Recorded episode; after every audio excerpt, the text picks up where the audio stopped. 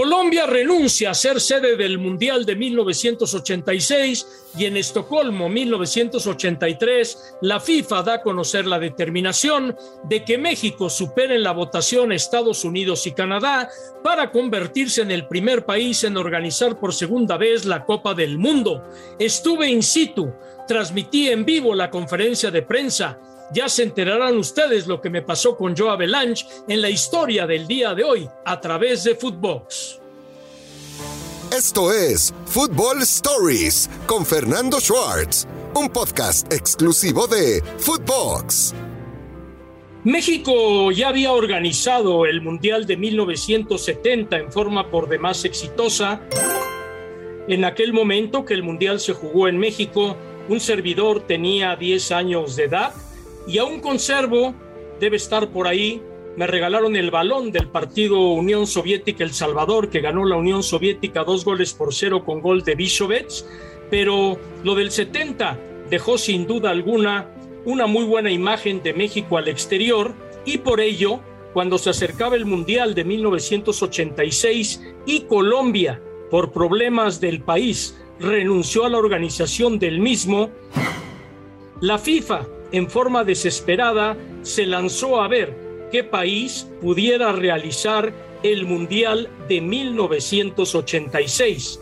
Qué curioso, en 2026 el Mundial será tripartita entre México, Estados Unidos y Canadá. Y bueno, esos tres países de Norteamérica son los que pidieron la oportunidad de poder organizar el Campeonato del Mundo de 1986 don Guillermo Cañedo realizó una gira impresionante de lobby para poder adquirir los votos que México necesitaba para ser la sede del Mundial 1986 y todo este preámbulo viene a colación porque fue el 20 de mayo de 1983 cuando en Estocolmo la Federación Internacional de Fútbol Asociación a través de su presidente Joao Avalanche, anunció que México sería la sede del 86 y aunque dos años después vino el terremoto del 85 en septiembre, México se levantó y cumplió con un brillante mundial. Fútbol de México, vuestro país milenario, nos ofrece hoy, por la segunda vez este, este siglo, la disputa de la Copa del Mundo de FIFA. Que vio coronarse Argentina sobre Alemania tres goles por dos, partido en el que estuve en la cancha y ya se los contaré en una ocasión más adelante. Pero bueno, realmente que México haya tenido ese lobby ante la FIFA fue impresionante. Tuve la oportunidad de estar en Estocolmo el día que se dio la decisión y los días precedentes. La delegación estaba encabezada por don Rómulo Farril, ejecutivo de Televisa y dueño del periódico Novedades, don Guillermo Cañedo, el hombre fuerte del fútbol mexicano y aparte vicepresidente de FIFA, Rafael del Castillo, presidente en aquel entonces de la Federación Mexicana de Fútbol, y el relacionista público, sí, Justino Compeán, que años después llegaría a ser presidente de la federación. Bueno, viajé con ellos rumbo a Estocolmo y realmente lo que Estados Unidos llevaba para ganarle el Mundial a México era una verdadera armada. Llevó a Edson Arantes do Nascimento Pelé y a Franz Beckenbauer, hombres que habían pasado por el cosmos de Nueva York y por si fuera poco y faltara algo más, llevaron también a Henry Kissinger quien fuera secretario de Estado. Canadá, con una delegación, pues no de personalidades muy reconocidas en el ámbito mundial, porque el fútbol en Canadá ha tenido un desarrollo más lento que el que tuvo Estados Unidos. Mi primera sorpresa fue que llegando al lobby del Hotel Hilton Pelé, todo mundo le cayó encima con micrófonos, con cámaras y demás, y minutos después volteó, cruzamos la mirada y nos acercamos a darnos un abrazo muy caluroso, lo cual me reafirmó la gran amistad que tenemos de años atrás. Fueron cuatro días muy intensos previo a que se diera a conocer la decisión de la FIFA e incluso por ser parte de la delegación mexicana, aunque con cobertura para Televisa, tuve la oportunidad una noche, sí, una noche ahí en Estocolmo, de compartir la mesa con Guillermo Cañedo, con un miembro más de la delegación mexicana que no nombré, que era Emilio Díez Barroso, vicepresidente de Noticias y Eventos Especiales de Televisa, que fue presidente de la América y que era, era mi jefe directo dentro de mis actividades ahí en Avenida Chapultepec. Bueno, compartí el pan y la sal con ellos dos, con Rafael del Castillo, con Joao Belanch, presidente de la FIFA, con Joseph Blatter, vicepresidente, con el almirante Carlos Lacoste del régimen de Videla y que también era miembro de la FIFA, y algunos personajes más del mundo futbolístico. Y fue una cena realmente donde mi capacidad de asombro fue superada porque llevando siempre una buena relación con Joa Belanch y con Blatter por múltiples entrevistas en el camino, escuchar a Joa Belanch, que en paz descanse, en una mesa contando chistes y riéndose a carcajadas, pues nos da a conocer también que los grandes personajes que mueven las industrias, al fin y al cabo, son seres humanos de carne y hueso como nosotros, así que fue una experiencia realmente maravillosa. Corrían las horas, había nerviosismo, corrían los días, había nerviosismo, porque claro, uno va a hacer lobby político con las diferentes asociaciones y federaciones, pero ya a la hora del voto todo puede cambiar porque sabemos todos los intereses que se mueven dentro del mundo del fútbol. Así llegó el esperado 20 de mayo, su servidor, el único del mundo que transmitió en vivo en el lugar de los hechos la conferencia de prensa donde el doctor Joao Belanch iba a anunciar la decisión que había tomado la FIFA. En aquel entonces, estamos hablando 1983, pues todo era como más improvisado o tal vez más cercano o más fácil de hacer. Mi mesita de transmisión con una línea telefónica de cuatro hilos. ¿Qué significa esto? Un doble teléfono para que no hubiera fallas en la comunicación y en el retorno de instrucciones desde México. Además de poder escuchar a Juan Dosal, que estaba en el programa de hoy mismo, donde íbamos a transmitir la conferencia de prensa en vivo. ¿Y qué es lo que pasó ahí? Bueno, empezó la conferencia de prensa, y empecé yo a transmitir pues en voz muy baja porque no estaba ni en una cabina, prácticamente estaba yo a dos o tres metros de la mesa donde el doctor Joa Belanch iba a dar a conocer al ganador. Y cuando el doctor Joa Belanch abre el sobre,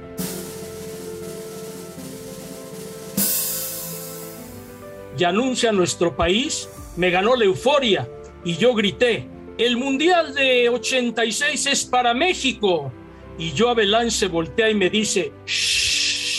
con el dedo índice que le bajara un poco al volumen, pero claro, me ganó la emoción de poder anunciar que México tenía otra vez el Mundial y se convertía de esta manera en el primer país que organizaba dos veces la máxima justa futbolística. Terminado el anuncio, entrevistas con Joa Belanch, con Rafael del Castillo, con don Guillermo Cañedo, y con toda la gente a vida y por haber, totalmente en vivo, pasando esas entrevistas a México y viviendo realmente un momento, tal vez, de los más históricos en la industria de pantalón largo del balompié mexicano. Quiero decirles que si México no hubiera contado con Guillermo Cañedo, no tiene ni el Mundial del 70 ni el Mundial del 86. En muchas ocasiones dicen que el poder está detrás del trono y es que el señor Cañedo, sin ser el presidente de la FIFA, siendo el vicepresidente,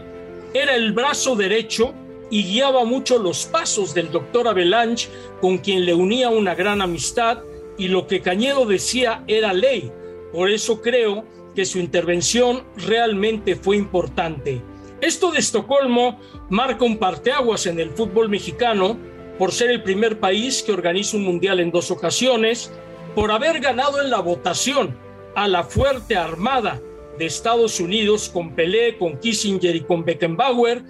por haber vencido a Canadá, por poder entrar al relevo inmediatamente ante una Colombia que desistió del Mundial y que difícilmente lo volverá a tener en la historia, y finalmente porque una diplomacia futbolística aplicada al más alto nivel, a final de cuentas da los resultados, y esto fue lo que sucedió.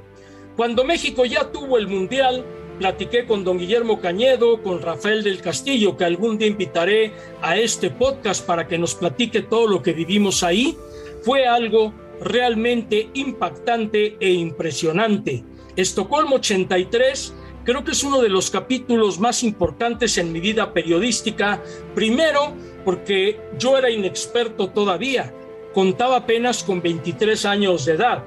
que me hayan dado la responsabilidad de ir a realizar esta transmisión histórica cuando estamos hablando precisamente de que vamos con la situación de que uno está con los grandes hombres del fútbol mundial, que hayan preferido a un hombre inexperto para mandarlo en esta ocasión a estar presente en un evento tan importante para el país, pues realmente marcó mi carrera y esto hay que agradecerlo totalmente porque esto nos demuestra que también la confianza puede estar en los jóvenes inexpertos con el ansia de ser profesional, de ser muy responsable y de poder triunfar dentro de esta industria. Esa transmisión de Estocolmo, híjole, una conferencia de prensa, ser el único que la transmite en vivo, estar a dos o tres metros del escritorio donde se anunció, que el presidente de la FIFA me mande a callar cuando estoy dando a conocer el resultado por la emoción que me ganó, es como si esto fuera el día de ayer y realmente todo esto me enchina la piel cada vez que lo cuento porque poder entrar a las altas esferas de la FIFA como periodista no resulta del nada fácil. El otro periodista mexicano que estuvo in situ fue precisamente Octavio Hernández, que en paz descanse. Él era del Canal 58 de Guadalajara y también estuvo presente. Fuimos los dos únicos periodistas mexicanos presentes en Estocolmo ante toda la prensa europea cubriendo este mágico acontecimiento. Y de ahí se afianzó mi amistad con Justino Compeán. Justino también trabajaba en Televisa, para que ustedes lo sepan, y esto ya es anecdótico, y ojalá, sí, sí lo va a hacer porque ya lo platica públicamente, Justino fue el iniciador con otros personajes de aquel movimiento universitario de Avándaro en 1968, aquel movimiento hipioso y demás, y también fue el inventor y el creador de los videocentros. Y si algo le debe a Justino Compeán al paso del tiempo, es la Federación Mexicana de Fútbol, ya que bajo su presidencia fue cuando mejor patrocinio